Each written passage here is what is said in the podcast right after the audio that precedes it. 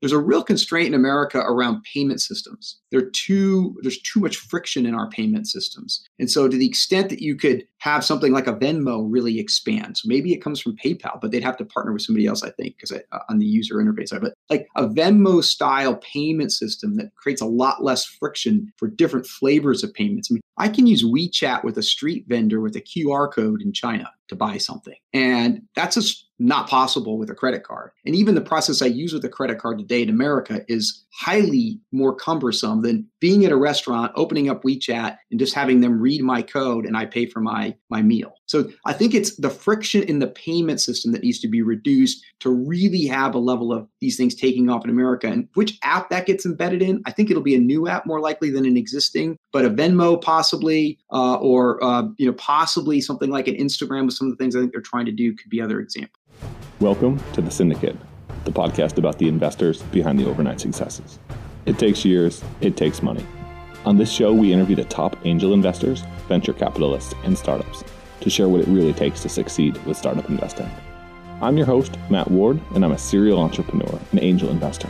And I believe startups are the future, and angel investing is the best way to build real true wealth. To find out more about us, please visit thesyndicate.vc. But now, let's get on with the show. I just wanted to thank today's show sponsor again, Pitney Bowes. Pitney Bowes makes a software called Send Pro Online. It's something that makes e-commerce merchants' lives easier, helps them save time and money by comparing the rates USPS, UPS, FedEx all in one place and printing out your labels. You'll save 40% over traditional postal service flat rates, which are in fact going up on January 27th, 2019, which means if you're listening to this now, you're probably paying too much on shipping. I know I was with my old e-commerce company, and thank God I don't have to do it now because the costs keep rising and rising and rising. Send Pro Online by Pitney Bowes. It can help you save time and money and make your business more efficient. pb.com slash angel for more details and a free 30-day trial. Hey guys, welcome to The Syndicate, the show where we get the world's most elite and interesting investors. Today we've got one of them with a cool story as well. Matt Mackle Matt McIlwain on the program. I got it on the second try. Thanks for coming today, Matt. Thanks for having me. So you're the managing director over at Madrona, and I've heard some good things about the firm. So I wanted to quickly cover them before I got into the the meat and potatoes, so to speak. So what's your story? How'd you get here? What's Madrona like? Well, sure. So uh, we'll start with Madrona. Madrona is an early stage venture capital firm based up in Seattle, Washington. And we have uh, been around for 24 years now, uh, started in 1995, and are investing out of Madrona Fund 7, uh, which is a $300 million fund. That's pretty consistently been the size of funds that we've raised over the years. Our focus is to be investors from the earliest of stages all the way through the long run of the journey. So, from day one for the long run is the way that we talk about it. We have a geographic focus that's principally companies that are based in Seattle and the Pacific Northwest. Uh, so we do have a bias towards this region, although we have made successful investments over the years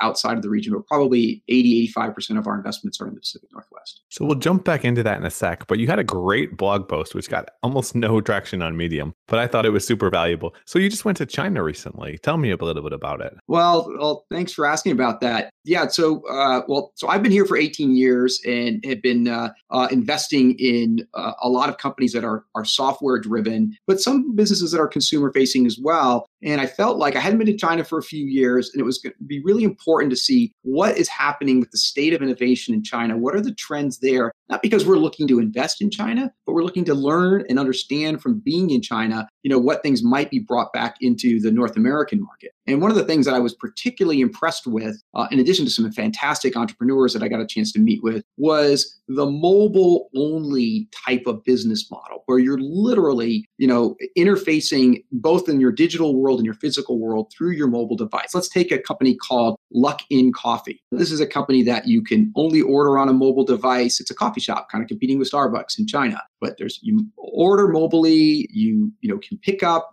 mobily, you can get delivery. It'll know where you are because of your location on your mobile device. Of course, you pay with something like WePay or Alipay. It's a total mobile solution, kind of the way we we think of how we experience Uber here in the United States. but with a super simple, frictionless process. And I think there's some learnings in that to bring back to America. Certainly not the brand name, but definitely the strategy and the story. Yep. So what, what what did you go over to China expecting to see, and what were the what were the most interesting or huge uh, biggest takeaways for you? Yeah, well, I was focused really on three areas. One is uh, in like in this example of Luckin Coffee, the intersection between my digital life as a consumer and the physical world, and how those two are increasingly being rethought through to create better, more compelling solutions. Second thing, I was looking for interesting applications of, of artificial intelligence and machine learning. That's an area we've been investing in for many years now. There's a great deal of depth in Seattle in ML and AI. Wanted to see some of the applications, see what might be different in China. There were some differences. I think they're out ahead on some respects in terms of image based applied machine learning and AI. Companies like Face Plus Plus, companies like SenseTime, and others. We could come back to that. The third is, and this is partly a personal interest, but it is also an interest that applies to some of our infrastructure companies, is how am I taking some of these cloud technologies and applied MLA AI technologies into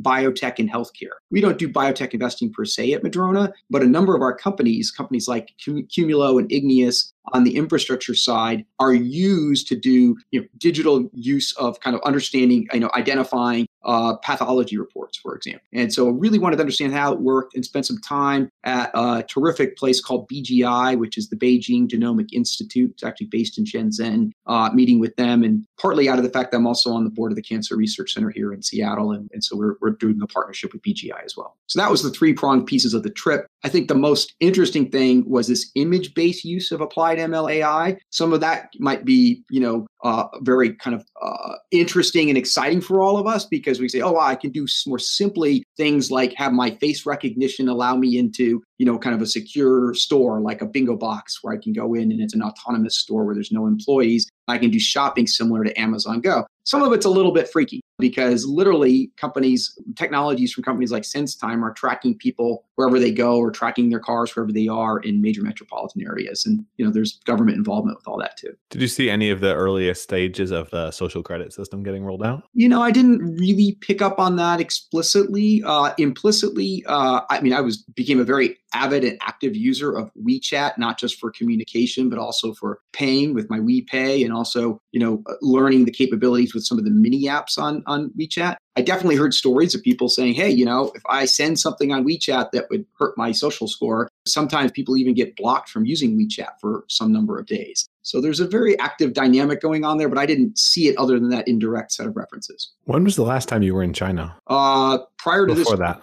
Prior to this trip in October, it had been like six years prior. So it'd been too long. So it had been it had been forever in Chinese time, essentially. Exactly. exactly. Did you notice? It seems like China initially started with a copycat type model and has outpaced the U.S. in a lot of industries lately. Well, I think um, uh, I guess I would say take it say it two ways slightly differently. I think there's some very energized and hardworking entrepreneurs that are running at a very fast pace in China. And I think that that's most equivalent to the kinds of entrepreneurs that we and others work with in the United States. But there certainly is a equivalency of hard work, dedication, do what it takes to be successful. The other thing I'd say is in some of these technology areas, which I think is a little bit what you're getting at, you know, in both the technologies themselves, like image-based, you know, you know, deep learning models and the applications of those, and actually the businesses that are being built around those, you know, is there some, you know, kind of out innovation going on in China, you know, in different in different categories. And I think that that, especially with those mobile only systems, where it's sort of an end to end solution for the consumer with some kind of, you know, experience or service that they want to have, I think there's some pretty cool things happening in China. Do you think we'll see similar stuff here? Will WhatsApp become your everything OS? Will Uber become the way you live your life?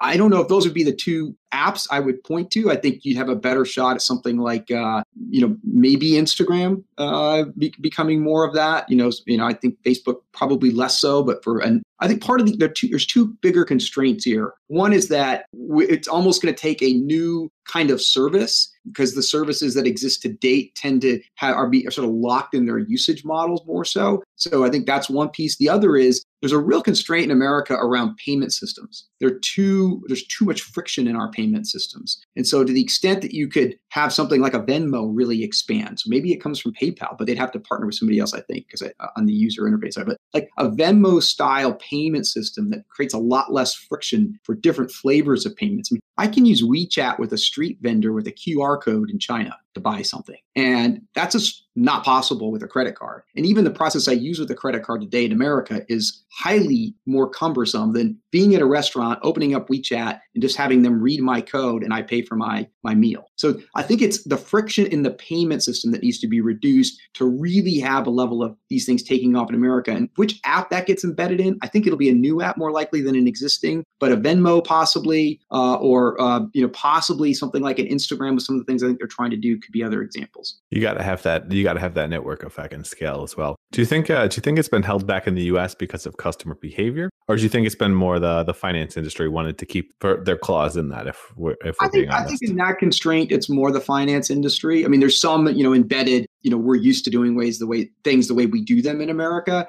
So I think there's some of, of that inertia factor. You know, you know, I think we all see it in our lives. You know, something new comes along, are we really ready to embrace it? But I think the finance industry's worked really hard on on this one to kind of you know keep control of the interchange fees and the bank issuing fees and the uh, you know the payer fees and all those sorts of things. I mean, the other piece is that I think in America there's been other places where people have focused to do innovation. Think about what Amazon is doing with Amazon Go as an example. I mean, there's nothing that's the quality of the Amazon Go experience in China today. And I looked at a lot of those types of things you know, like I referenced Bingo Box, Hema Stores is another good example, which is spelled H E M A, which is a wholly owned subsidiary of Alibaba. A Hema store is closest to Amazon Go and what they're trying to do. It's ahead, I think, in terms of mobile ordering, like 50% of all things that are bought out of a Hema store and sort of picture a Whole Foods, you know, but but with 50% of the purchases being ordered outside through a mobile phone and then delivered, you know, within 30 minutes or less with a, you know, delivery driver, you know, on a motorcycle. That's kind of the Hema model. So uh, let's look to see where the Amazon folks go between both Whole Foods and Amazon Go stores over time. That's where I see some interesting competitive,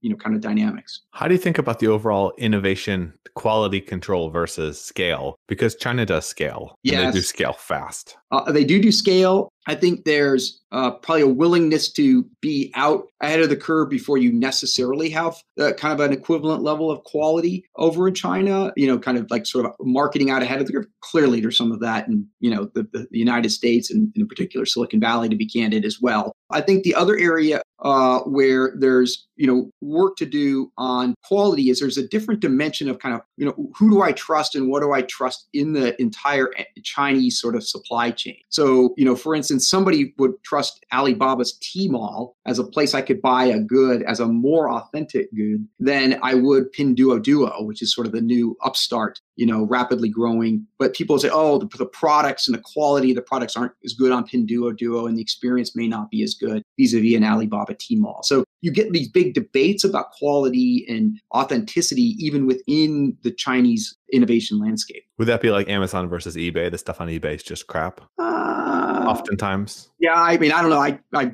I wouldn't comment on that personally, but uh, uh, but I think that yeah, there could be. I think there are there are these different marketplaces, and there's perceived quality differences in those marketplaces, or there's perceived greater risk that I'm going to get a lesser quality product in different marketplaces. I think your question was a little more general though about you know what's the quality of the things being done. And i would say that rapidly here the most interesting battleground you know kai-fu lee has done a nice job speaking to this. He just had a recent book that, that covered this topic is around data the turning of data into data models the leveraging of modern algorithmic training techniques and then the applications of those so again in shorthand ml and ai but it's a lot more sophistication, not just with voice data, but image data and text data and the models that I can build and who's going to win that battle. And there's no doubt, two fronts, China has an advantage. They have a much greater population, so it should follow that they have more data to work with in building models. And candidly, they have more liberal uh, use of the data. Not only the data that corporate entity A or B or C has, but the government policies that allow them to do a lot of data, data sharing your data with one another in order to build better models. So that could be a source of competitive advantage for them over time. I would say there's probably two other sources as well because they're more mobile first. They mm-hmm. will be generating more data than your average American consumer. And, and their government's willing to pour money into things that they think are important for the future. Yeah, I think that that, that was my second point, but you're drawing it out nicely, right? Which is, yeah, there's there's not only more liberal data sharing between companies, but the government enables that, allows that. They don't, they don't, there's not policies, they're not kind of sort of cracking down on it. In some cases, the quid pro quo, I think, is that you also have to share that data with the government. Oh, I, I would imagine that. Yeah, you know, I mean, back very to example of WeChat, right? Because somehow in WeChat, you know, somebody's monitoring that I might be sending something that's a critique of the government, and then because of that, I get shut off from WeChat for four days. Which is when that's your transportation and your waiting for right, groceries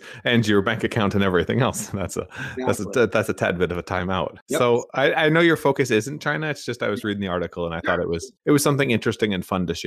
But you're you're Seattle, you're Northwest based. Tell me a little bit more about that ecosystem. Well, uh, you know, uh, some people don't even realize that the number one and number two by market cap companies in the world are based in Seattle. That being Amazon and Microsoft. On any given day of late, you know, one of them's number one and the other's number two. It happens to be Amazon this week. And so then you sit there and go, well, well, not just those companies, but are, what are those companies some of the best in the world at? And we tend to look at sort of four very interesting areas right now. One is cloud. Clearly, they're both the best in the world at that. The next is this whole intelligent applications, applied MLAI. They're pretty big players in that area too. And of course, there's a lot more than just the two of them. We'll get to that. Third is how do I interface with this stuff? Voice, image, touch, and again, you've got you know the Surface team, the Siri team, the you know the, the Alexa teams, et cetera, et cetera. And then finally is this interface between the digital world and the physical world. And whether that's you know Amazon Go, Amazon Books, again you know Amazon Echo shows, things like that, or on the other side with Microsoft, you've got the augmented reality with the with the you know what they're doing with with AR, or you've got even like new partnerships like the one they announced with Kroger this week in their prototypical kind of automated store and Internet of Things efforts. There's a lot going on in those areas just at those two companies, which are of course major anchor tenants. But there's also an incredible, almost endless number of major operations of other companies. So Google, over 5,000 employees in Greater Seattle. In fact, one of our most recent big successful exits is a company called Heptio that VMware bought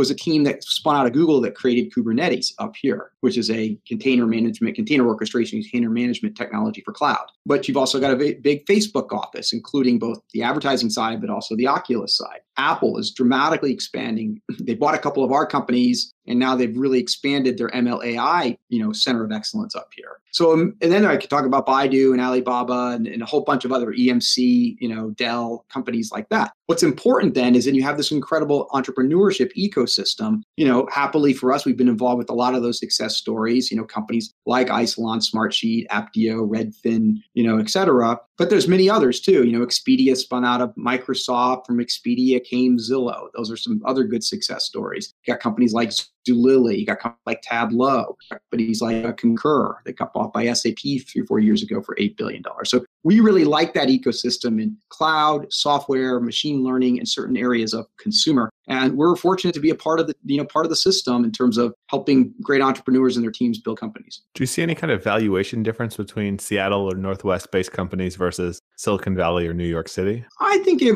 there might be a, a, a modest difference uh, in that area. I don't think it's a big driver. I mean, I think there's, there's a little bit of a supply and demand thing that probably works to the disadvantage of the entrepreneur there. That, you know, there's a lot of, especially at the early stages, you know, entrepreneurs, you know, like having people that are local. There's not too many folks like us up here that are indigenous and working hard and, you know, helping roll up our sleeves and build companies every day with entrepreneurs. You know, in the valley, there's I don't know, you know, somewhere between depending on how you count it, you know, 50 and 100 venture capital firms that are based there. And New York doesn't have quite as many as Silicon Valley, but they certainly have more than Seattle. So I think there's a little bit of a supply demand thing that probably creates a little bit of a difference in valuations, but that's not, I don't think it's a material factor. And at the end of the day, I think, you know, any good venture firm and any big aspiring entrepreneur, they're trying to trying to play big and build something of big value over time anyways. And, you know, a lot of that gets lost in the noise of valuations. Yeah, that's uh often if you're arguing over that, you're arguing over the wrong thing. Yeah. What uh what industry outside of what we've talked about today are you most excited about and why? Yeah, it's a it's a great question. I am uh, really interested in taking this you know area of applied machine learning and applying it at the edge. And so how do I take models that can help me with natural language processing, with voice, with image recognition, and run those models on my you know airpods or on my on my security camera uh, at my home or on my car or all these different places that tend to have less compute resources memory power storage processing power et cetera. And so how do i do that? Uh, we, not surprisingly we have a pretty early stage but incredibly exciting company called xnor xnor that is working on that. And this team comes out of uh, the Artificial Intelligence Institute here that Paul Allen has funded and will continue to, you know, his his foundation will continue to fund. So that's a that's a very interesting area. Uh, I think we're going to see lots of applications in the home, in the car, in, in, industrial uses, some government uses, much more liberally. Back to our China conversation there with companies like SenseTime and Face Plus Plus and Momenta and all. But I, I, think you'll see some good practical applications here in the U.S. and, and, and, around the country. And what about things that worry you? They can be trends, they can be industries, they can be technologies. Uh, yeah, well, um, you know, I think that uh, I, I, do think one of the things I, I kind of you know laugh a little bit about this is you know when I started in venture 18 years ago, uh, a seed round was less than a million bucks, and an A round was maybe two to four million dollars, and a B round might be eight to ten million dollars. And now we've got this thing called pre-seed, and then there's seed. And I don't know if people think they're fooling people on all this, but it's just it's sort of silly naming and kind of the, the, the basic point is going from you know kind of style to substance you know we tend to be more substance oriented. And you know and, and so in, in, that particular example if people are trying to rename rounds because they're trying to say oh i want to be able to go out and get an a round from somebody after i've raised six or seven million dollars i think people i think people in the venture world should be able to see through that. But it's a little bit of this kind of calibrating the hype versus the ground truth you know the sizzle from the substance and making sure you're always focused on substance. That's kind of my one general observation the other thing I'd say is, look, you know, we have our CEO summit every October. Uh, we did again this year, and on the one hand, we sort of put up the Lego, you know, uh, movie theme song. You know, everything is awesome, and things seem to be quite awesome there. And then we kind of reminded them that it was 10 years almost to the day from the 2008 meltdown, and that you know, economic cycles do happen, and you've got to be prepared to understand your unit economics. You need to be prepared to have your disciplined. What would happen in a down, a, a sustainable down cycle? What's our plan B on operating plan for the year? Let's know it in advance. Hopefully, we just put it in a drawer and we don't have to take it out. But that was kind of the discussion we had back in October. Little did we know that we then had one of the worst quarters in the stock market. And again, the stock market will have its ups and downs, you know, in Q4 of, you know, in the last decade. But, you know, I think I'm not too concerned about the economy actually, but I'm certainly concerned about, you know, that our teams are prepared should there be some kind of exogenous event that drives an economic downturn. Yeah, failure to plan is planning to fail. And the real estate values are already higher than they were at the point of the bubble. So yep. there's definitely there's definitely certain things out there. Student debt. We have a fun trade war. Lots of fun stuff that could potentially cause problems for us. Those are valid issues. Yeah, asset bubble. You know, debt. I mean, that's an issue in China too. By the way, they've got a. Oh, it's a big one in China apparently as well. Yeah. Yeah, we will, and then they have all our debt. So we'll see. That's a fun little situation. what uh, what resources, blogs, podcasts, etc. do you go to on a daily, weekly basis to stay informed? Yeah, no, that's a that's a great question. I am a fan of Ben's Stratechery. I think that's a really great uh, piece. I also like the information. I think they do good work, uh, do a good job. I'm, you know, also on the, uh, you know, you know, uh, PitchBook has got good regular information you know that we like to stay on top of to see some of the trends. Uh, some of the big investment banks provide some good research for some of our generally some of our later stage companies. From a little bit of sector deep dives, I like the 451. I think they do really good sector deep dives on private companies. But I would say most importantly, it's you know, spending the time with our entrepreneurs, spending the time with folks in the ecosystem. You know, believing that every time I meet with somebody, I hopefully add some value to them, and I try to always learn something back. And if you have that kind of mindset, I think there's a lot of good exchange of information information. And back to the fact that, you know, we've got some of the most successful companies in the world at all stages here in our region. I think it's probably a little easier, maybe a little unfair advantage that we have that we can have that kind of access to, to people and information. But hopefully, we're also providing some value back uh, every step along the way. Yeah, karma's a bitch unless you're a good person, and then it's, and then it's beautiful. And I yeah. uh, I want to thank you for coming on here and sharing some good karma. I got one last, two last questions for you. First, you got to pick a public and a private company. Ten years from now, you hold it. Ten years. What would you put a quarter of your wealth in, and why? Ah, that's those are those are really good ones. Well, I'm on the board of Smartsheet, so I probably shouldn't pick that one. Uh, although I am a big fan of Smartsheet, it's a great company. Um, look, I am a long-term bull on on Amazon. I really think that's an innovation factory. Um, you know, I would have would have liked to have bought it six weeks ago, right? Uh, I we're very close to that company, so I just had sort of a personal policy of not investing in it because I know too many people too closely there. But having said that, I, I have tons of respect for the company, and I I think that it's a it's going to be a great business ten years from now. My short would probably be uh, IBM actually. There could be a few things that could happen there that would change my point of view on that, but I'm skeptical that they can be an enduring, lasting business over the next decade. Uh, so you didn't ask for a short, but I'll give you a short as well as a long on the 10 year time horizon. Uh, gosh, on the on the private companies, it's kind of a little unfair to talk up your own shop, so I'll try not to do that. I, uh, you know, a company that I have a lot of respect for is a company called Databricks. This is uh, the team that built Spark out of the Berkeley AMP lab. They've done a very nice job of executing on being true to open source, but building an enterprise commercial product, providing it as a managed service on top of the cloud, and increasingly going from kind of data streaming into uh, interesting ways to take some of that stream data and, and do applied machine learning models and, and build, you know, kind of, you know, intelligent applications really great company. Wish we were investors in it. Another one of our companies that we are investors into Snowflake, which will be a phenomenal company 10 years from now, too. Everybody likes a cute little snowflake. Thanks yeah. for coming. Thanks for coming today, Matt. Last one. You got to leave people with one thing a quote, a call to action before you let them know where to find you. What would it be and why? Well, I, I you know, I, I'm a big believer that uh, in companies, uh, you know, in entrepreneurs that being customer centric and being, you know, endlessly curious and finally being humble, that that's a, that's a magical combination customer centricity, curiosity, and humility. So that's those are I've got ways of looking for that in people. Um, and you know maybe that doesn't ring true to folks. Maybe it does ring true to folks, but it's it's served you know me and, and us here at Madrona well over the years. Yeah, I think that's a pretty good framework. Speaking of, where, where can people find you and say hey? Oh, uh, sure. It's uh, you know, Matt at Madrona.com in an old fashioned way, Matt McIlwain on Twitter,